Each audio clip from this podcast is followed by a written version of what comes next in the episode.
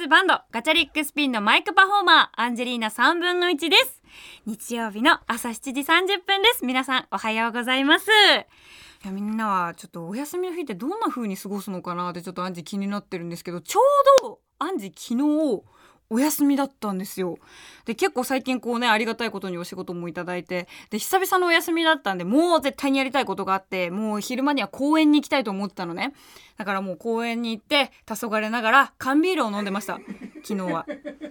そうそんなねもう日を過ごしてたんですけどそこのね公園がね私結構ちっちゃい時から思い出がある公園でもうほんとそれこそ保育園入る前からずっとちっちゃい時からもう共に大きく育っていったみたいな公園なんだけどまあ公園は育つことないんだけどね。もう ないんだけどなんかそこで結構ほんとちっちゃい時からお友達を作ることが多かったの。それも同い年ぐらいのお友達じゃなくておじいちゃんおばあちゃんとかと仲良くなることが多くて。でねほんと昨日その公園行っててあなんか久々にこういろいろね思うこともあって今日ちょっとエモい話がありましてね。その公園で出会ったおばあちゃんにまつわる話なんだけどもうずっと私が保育園の時にその公園通ってる時にね手押し車を押して、こう、腰がちょっと曲がってて小柄で可愛らしいおばあちゃんがいたのよ。で、そのおばあちゃんが私が結構公園で遊んでると、あらら、何してるの？みたいな。で、結構私、あの、一人遊びとかすることが多かったのね。お家の近くの公園だったから。だから結構遊んでて、あらら、みたいな。一緒に砂遊びする？とか言っておばあちゃんとかとこうお話ししながら遊んでたりとかしてて。で、もう結構ね、高い頻度で会うから私もそのおばあちゃんと結構もう本当に超仲良しみたいになっててもう後半はさ一緒に家帰ったりとかもしてて家の方向も一緒でなんなら家もう1分ぐらいの距離なのよ。だからそこでこう話したりとかしててでおばあちゃんもそんなに体がこう元気な人じゃなかったからもうおばあちゃん家行っていいんだったら私おばあちゃん家行くよって言ってわざわざ公園で遊ばなくてもお家で遊べばいいじゃんみたいな話をしてそしたらおばあちゃんがあ、それいいねって。で、私がいつもだいたい公園昼間遊んで、3時ぐらいにはもうお家の方帰ってくるから、じゃあおばあちゃんさ、あの、3時にさ、玄関の前いてよって。そしたら私そこ行くわって言って。で、あ、分かったよ。じゃあ3時にね、いるねって言っておばあちゃんと約束して、そのおばあちゃんのことをね、私ずっと3時のおばあちゃんって呼んでたんだけど、マジ玄関の前にいつもいるの？で、玄関の前って言っても、お家の中の、ね、玄関の前で、私がもうピンポンとかないから、ガラガラガラって開けんのよ。おばあちゃんの家を勝手に。で、おばあちゃんって言うと、ああ、そんな大きい声出さなくても目の前にいるよ、みたいな感じでおばあちゃんが本当に扉開けた瞬間に座って待っててくれてて。で、あら、来たねー今日も来たねーみたいな感じでおばあちゃんが言ってくれて、来たよーみたいな。で、私もなんか公園で取ってきたなんか、なんかよくわかんない砂とかを、おばあちゃんに開けたりとか、え、もうクソ迷惑だよね、普通に。もうなんかこう、公園で砂とかとかもう持って帰ったりとかあとまあ秋だったらどどんぐりとかさなんかこう桜が落ちちゃったやつとかを持って帰ったりとかしてなんかこう公園で見つけた宝物をこうおばあちゃんにあげるみたいなでその代わりにおばあちゃんもなんかこう三つ編みのやり方を教えてくれたりとかあとこう毛糸遊びなんかどうやったらコースターが作れるよとかあと折り紙がとにかくおばあちゃんうまくてパタパタ羽がこう動く鶴作りたいって言ったらそういうのも教えてくれたりとかして結構ほんと手遊びいろいろ教えてくれてたのよ。で、まあそんなこんなでね、なんかちょいちょい公園また一緒に行ったりとかもして遊んだりとかもして、もう毎日毎日3時になるとおばあちゃんのとこ行くのが超楽しみだったんだけど、まあある時私が、まあ保育園とかさ、小学校とか入るとさ、なかなか3時におばあちゃん家に毎回行くこともできなくて、なんとなくこう、もう3時にも行けないし、で、それ以外の時間にバーって行くのも申し訳ないし、みたいなので、ある時から行かなくなっちゃったのよ、お家に。で、結構地元でも会うこともなくなっちゃったし、公園でも会うことなくなっちゃったし、うん、お家に行きたいけどなんとなくこう行ったら迷惑かなーなんて思いながら時が経ちまして、今日、もう経ちすぎだろってなるんだけど、今日ね、なんか、本当に、それこそ、スーパーで買い物してて、おばあちゃんに、うちの家のおばあちゃんに頼まれて、もうちょっといろいろ買ってきてくれよって言われて、あ、わかったわかったっつって、もう四つ葉のね、牛乳買ったりとかなんだりして、スーパー行って、もう、もういろいろ買ってね、歩いてたら、先の信号のとこに、3時のおばあちゃんがいたの。手押し車を押してて、もう背中が曲がってて、小柄ですごく可愛らしくて、もう絶対3時のおばあちゃんだと思って、もう私も、もう十何年ぶりに会うからさ、もう嬉しくて感情も高ぶるわけよ。だからすっごいもう勢いで走って、もうおばあちゃんって思いながらこう走ってってね。で、もう肩トントンって叩いて、おばあちゃんおばあちゃん覚えてる？って言って、パッて振り返ったら、全然知らない人だったの。え、誰？みたいな。で 私も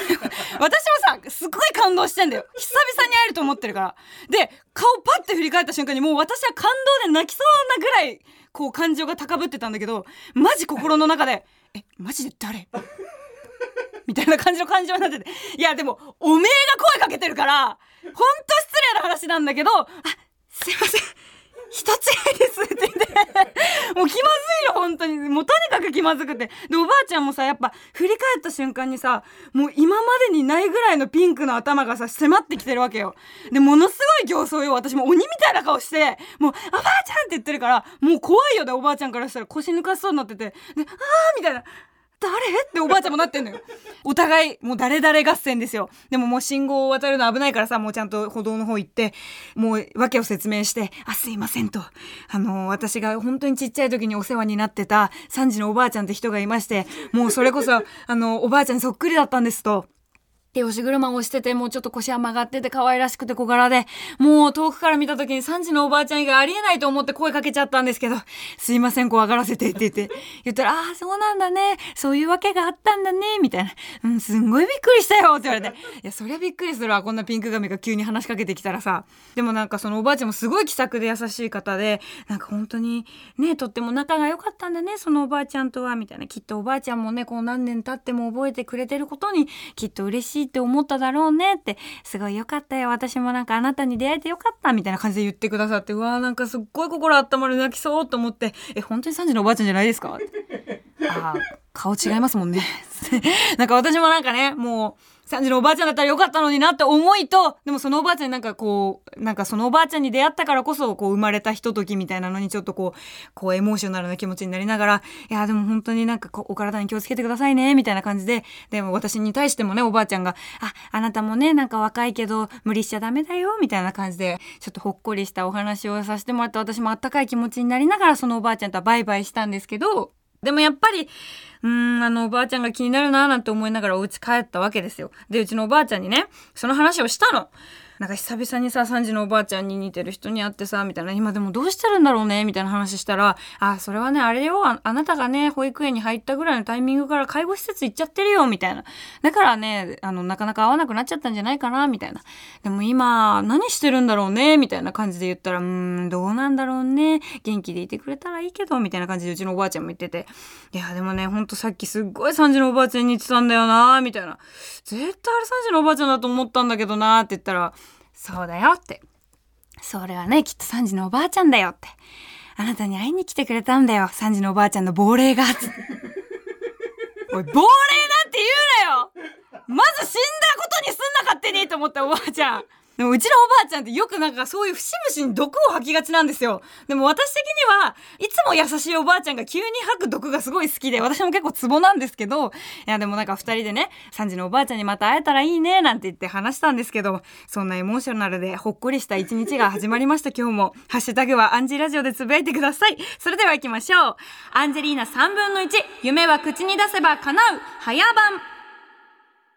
おはようございます。ガチャリックスピンのアンジェリーナ3分の1です。今日その赤坂のさ TBS のロビーに行ってさ、で私がちょっと小腹が減っちゃってマックを食べてたんですよ。ずっとね、ロビーで。もう匂いテロなんかをしながら。でもマック食べてて、あーお腹いっぱいになったな、幸せな気分だななんて思ったら、ちょっと遠くの方からこう小柄のね、可愛らしい女性がこう歩いてきてくださってマスクしてたんですよね。で、あ、アンジーさんですか？みたいな感じで声をかけてくださって。で、私も、うおー、誰だろう？みたいな。アンジーって呼んでくれる人はきっと多分何かでご一緒してる人かなって思って、一瞬のうちにいろいろ考えて、あーどうもどうもアンジーですあーみたいな。もうなんならお久しぶりですとか嘘つきそうになって、で、あーとか言ってたら、なんか向こうがね、あの向こうの女性の方がこうマスクを外して、あ、石山レンゲと申します。やべえコネクトの石山レンゲさんだ初めましてと思って。で、もう私お会いしたことなかったから、まさか石山レンゲさんだと思わなくて、マスクをしてるともう全然違う人に見えて分かんなかったのよ。で、やばい、本物の石山レンゲさん目の前にいると思って、あ、どうもどうもなんて言ったら、もうレンゲさんの方が、アンジさんいつもラジオ聞いてますって言ってくださって、うわ、嬉しいと思って私もコネクトさ、もう聞いてるからさ、うわ、もう私も聞いてます、ありがとうございますとか言って、もう先ほどは本当に慣れ慣れしく手振っちゃってごめんなさいみたいな、もう全然もう本当にとんでもないですみたいな、ありがとうございましたみたいな感じで言ってくださって、ね、もう本当嬉しかったんだけどさ、もう本当それこそレンゲさんに初めてお会いして思った印象がもうとにかく可愛らしくて赤江さんに初めてお会いした時みたいな印象がすごくあったんですよ。もうマスク外した瞬間にもう太陽がパーみたいな。で太陽っていうのも暑い感じじゃなくてお日様みたいな人でなんかこういるだけでポカポカするし、あったかい気持ちになるし、わあもうこれは昼の帯にふさわしい人だなと思いながら。いやー素敵や、あの人は素敵だなと思いながら。もうぜひ私も、もうコネクト出たいです。何の話だよ、マジで。でも今日は石山レンゲさんとコネクトしたからっていうね、はい、話から、えアンジェリーナ3分の1、夢は口に出せば叶う早番、え朝の番組であることは完全に無視、超絶にエモいロックな30分、どうぞ皆さん、近所迷惑にならない範囲で、ラジオのボリュームをぐーんと上げて、爆音でお聴きください。それでは私が、昼間にね、こうなんかちょっと公園とかいて黄昏たい時に聴くこの曲をおかけしたいと思います。あたらよで、ハルル。お送りしたのは、あたらよで、ハルルでした。ルールルル。ルールルル。アンジェリーナ3分の1。夢は口に出せば叶う。改めまして、ガールズバンドガチャリックスピンのマイクパフォーマー、アンジェリーナ3分の1です。なんかちょうど1年前のね、4月にね、白山さんのさ、問わず語りの神田白山、もう大学やらせてもらいましたよ、あれから1年。もうね、やっとこう1年経って、私は引用リツイートして当時、ツイートしてくれてた問わず語りチームのツイート、アンジェリーナ3分の1が大学やりますみたいな。で、もう1年後私が1年前やらせてもらいましたみたいな感じでツイッターに書いたんだけどさ、その1年前のアンジーの顔が今のアンジーの顔と違いすぎて、え、誰？みたいな。でも当時私多分ちょっとぽちゃっとしてたんだよな顔がねプニッとしててね当時はほんといなんか守りたくなるタイプの可愛さ。で今はなんかこうああの子なんか可愛いね。だからちょっと去年はキューティー今年はビューティーみたいな感じでいや成長したなと思って思えばさほんと1年間この1年間ねすっごい人前に出たなってテレビとかさやっぱ雑誌とかもそうだしこう記事とかももうまあラジオもさいっぱい写真撮るしうちの番組なんて特に。もう可愛いから撮りたくてしゃあないのよスタッフチームが。もうアンジちょっとこういうポージングしてとか。えアンジごめんこの可愛いぬいぐるみ持って写真撮ろうかとか。もううるさいんだよ本当にさ。何枚も何枚もさ使うみたいな具合にいっぱい写真撮ってくれるんだけどもそのおかげで、えー、ビューティーになりましたアンジェリーナさん分の1こういうのが良くないんだろうねまた自分で何回も森に持ってさ話をメール読みます ラジオネーム、俺の独り言さんです。アンジーおはようございます。ウォーキングしながら拝聴して笑っています。お尋ねいたします。私は生放送だと思っていましたが、先週の放送を聞き、もしや、録音放送？と感じました。差し支えがなければ教えてください。いや、すいません。この番組、生放送です。バリバリ生でやってるんですけど、うん、嘘です。あの、めっちゃ録音です。でもね、一個言わせてください。私毎回リアルタイムでこのラジオ聞いてツイートしてるんですよ。まあ一回だけちょっと寝坊しちゃった回がありまして、その際にはね、あのもうリスナーさんが大丈夫か？アンジ起きてるか？みたいな感じでざわざわしたぐらいなんですけど、ほんと毎回リアルタイムでツイートしてるから結構生って思ってくれる人もいて、でもよく聞いてみてください。完成度が高すぎる、生にしたら。うん。絶対に完成度が高すぎるから、録音です。ただ生のごとく私もツイッターは動かしてるのでツイッターでねこうガンガン一緒にこう楽しんで盛り上げてもらえたらと思っております。ありがとうございます。もうたくさん今日も聞いて笑ってくださいね。ありがとうございます。続いてのメールです。アンジーおはようございます。自己紹介をします。カツオコンプレックスと言います。自分の将来の夢は自分は高卒で労働者となりましたので60歳過ぎたら大学に入学して勉強がしたいです。文学科か芸術系がいいです。美的センスは全くないのですが、とにかくおじさんもキャンバスライフが送りたいのです。素敵じゃないですか、これ。でもさ、私の周り結構本当に大人になってから大学に通う人が多くて、それこそ結構ライブでお世話になってる人もそうなんだけど、アンジーも大学行ってなかったから、しばらくこうお、お仕事とかがいろいろ落ち着いたら大学に入りたいって私も結構思うタイプなのね。だから60歳ぐらいかな私も50とか60歳ぐらいに改めて本当に勉強したいことをちゃんと習いに行きたいなと思っててっていうのもアンジーが今の年で大学に行くと絶対勉強が入ってこないの性格的に。そうだからなんかちゃんと大人になって自分が本当に学びたいことをにお金を使って大学に行きたいなって思ってるのでそういう意味ではね同じ思考ですね。でもいいね美形あ美美形じゃないわ。自分が美形だから間違えちゃった。ごめんなさい。美しいから。ごめんなさい。すいません。ごめんなさい。あの美術系か文学科かってことは文学って結構文字とかの大学なのかな？小説とか読んだりとかして感想文とか書くの？ほんと待って待って。一回待って。一回何するか教えて文学科。文学科何すんのこれ？文学科は文学の歴史を学んだりする学校です。学科です。大学です。はい。いやいいですね。で美術系はさねなんかいろいろあるけど自分でこうちゃんと美術を作っていくタイプなのかそのある作品に対して自分がこういろいろこう感想を書いたりとか。感想文しかないの。もうだってさ学校で一番頑張ってた科目って私感想文なの。それもさ私がさあんまりさこう こう数学とかできないからだか国語とかでさこの登場人物の気持ちを書きなさいみたいなもうそういう感想文に本当に力入れててねそこがすごく評価されてたの私。だからそういう意味では多分アーティスティックだったんだろうねこうなんか 履き違えるなよって今作家さんから履き違えるだって言われましたけどあの本当にあの音楽のこう芸術鑑賞とかしてあなたはなんかどう思いましたか？この舞台見てみたいな。で私はもう本当に春の陽気のようでなんかもうこの旋律で私はすごく本当に心が躍りましたみたいな。もうこの1時間は夢のような時間でみたいな感じで書いてたらもうもはや音楽の先生にめっちゃ怒られたの。あの感想文だからって盛りすぎんなよってめっちゃ怒られて。持っのよ。私の感性がそうさせてるの。アーティストだからね。でも本当にさだから盛るなって言われてたんだけど私結構感想文に本当に命かけてて何でも。だから社会科見学した時の感想文も本当に学校入賞するぐらいすごかったの。中学校の時はね弁論大会っていうのがあって自分たちのこのテーマに基づいた弁論を自分でしなさいみたいな。で私はテーマがなかったのよ。何も考えられないから。だから家族について書いたのね。それがもう入賞したりとかしてだから結構そういう意味では文学科です。私も。芸術的センスのある文学科なんですけど本当にそこで、ま、もう補ってたんだってみんなバカだって思うじゃんアンジのこと。でも結構本当にだからねそういうのも生きてて詩とかもねもう今ヘッドホン取れちゃってもうもう興奮しすぎてヘッドホン取れちゃったんだけど本当にだからそういうのが生きて今そういういろいろなね、あの文章を作るっていうのが生きて今音楽やらせてもらってて、歌詞とか書かせてもらってるから、そういう意味ではね、本当に大学って素敵ですよね マジ何の話本当に申し訳ないけど、カツオコンプレックスさん、60歳になったらアンジも大学通うと思います。その際にはもう私もちゃんと学校の意味を理解して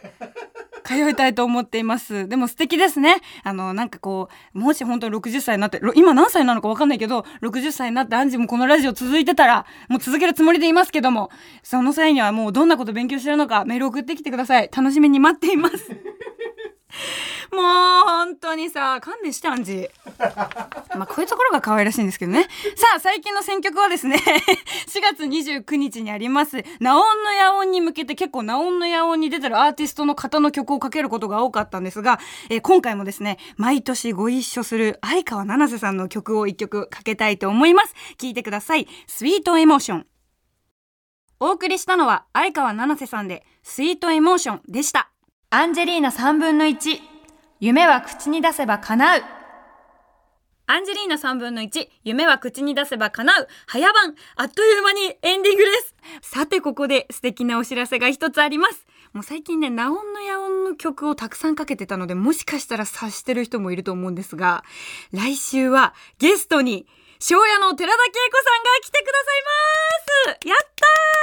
ー本当ねうちのバンド私が所属してるガチャリックスピンのことを本当にねお腹を痛めて産んだ子だって言ってくださるぐらい本当に私たちのバンドに対しても愛がすごくてもうそれはねもうガールズバンドに対してもそうなんですけどこのねナオンのヤオについてだったりとかバンドを長く続ける秘訣だったりとかもういろいろ恵子さんに聞きたいこともあるので私とね恵子さんのお二人のお話を楽しみに待っていてもらえたらと思います。そしてそしてリスナーの皆さんからも私と恵子さんにお話ししてもらいたいことだったりとか恵子さんに聞きたいことを、えー募集したいと思います。4月の18日火曜日中に送ってきてもらえたらと思います。たくさんたくさんメール待ってます。アドレスはかなうアットマーク tbs.co.jp かなうアットマーク tbs.co.jp かなうの綴りは k-a-n-a-u 夢が叶うのかなうです。番組で読まれた方には TBS ラジオのグッズに私のサインを入れてプレゼントします。また過去の放送は各種ポッドキャスト、ラジオクラウドでも聞くことができます。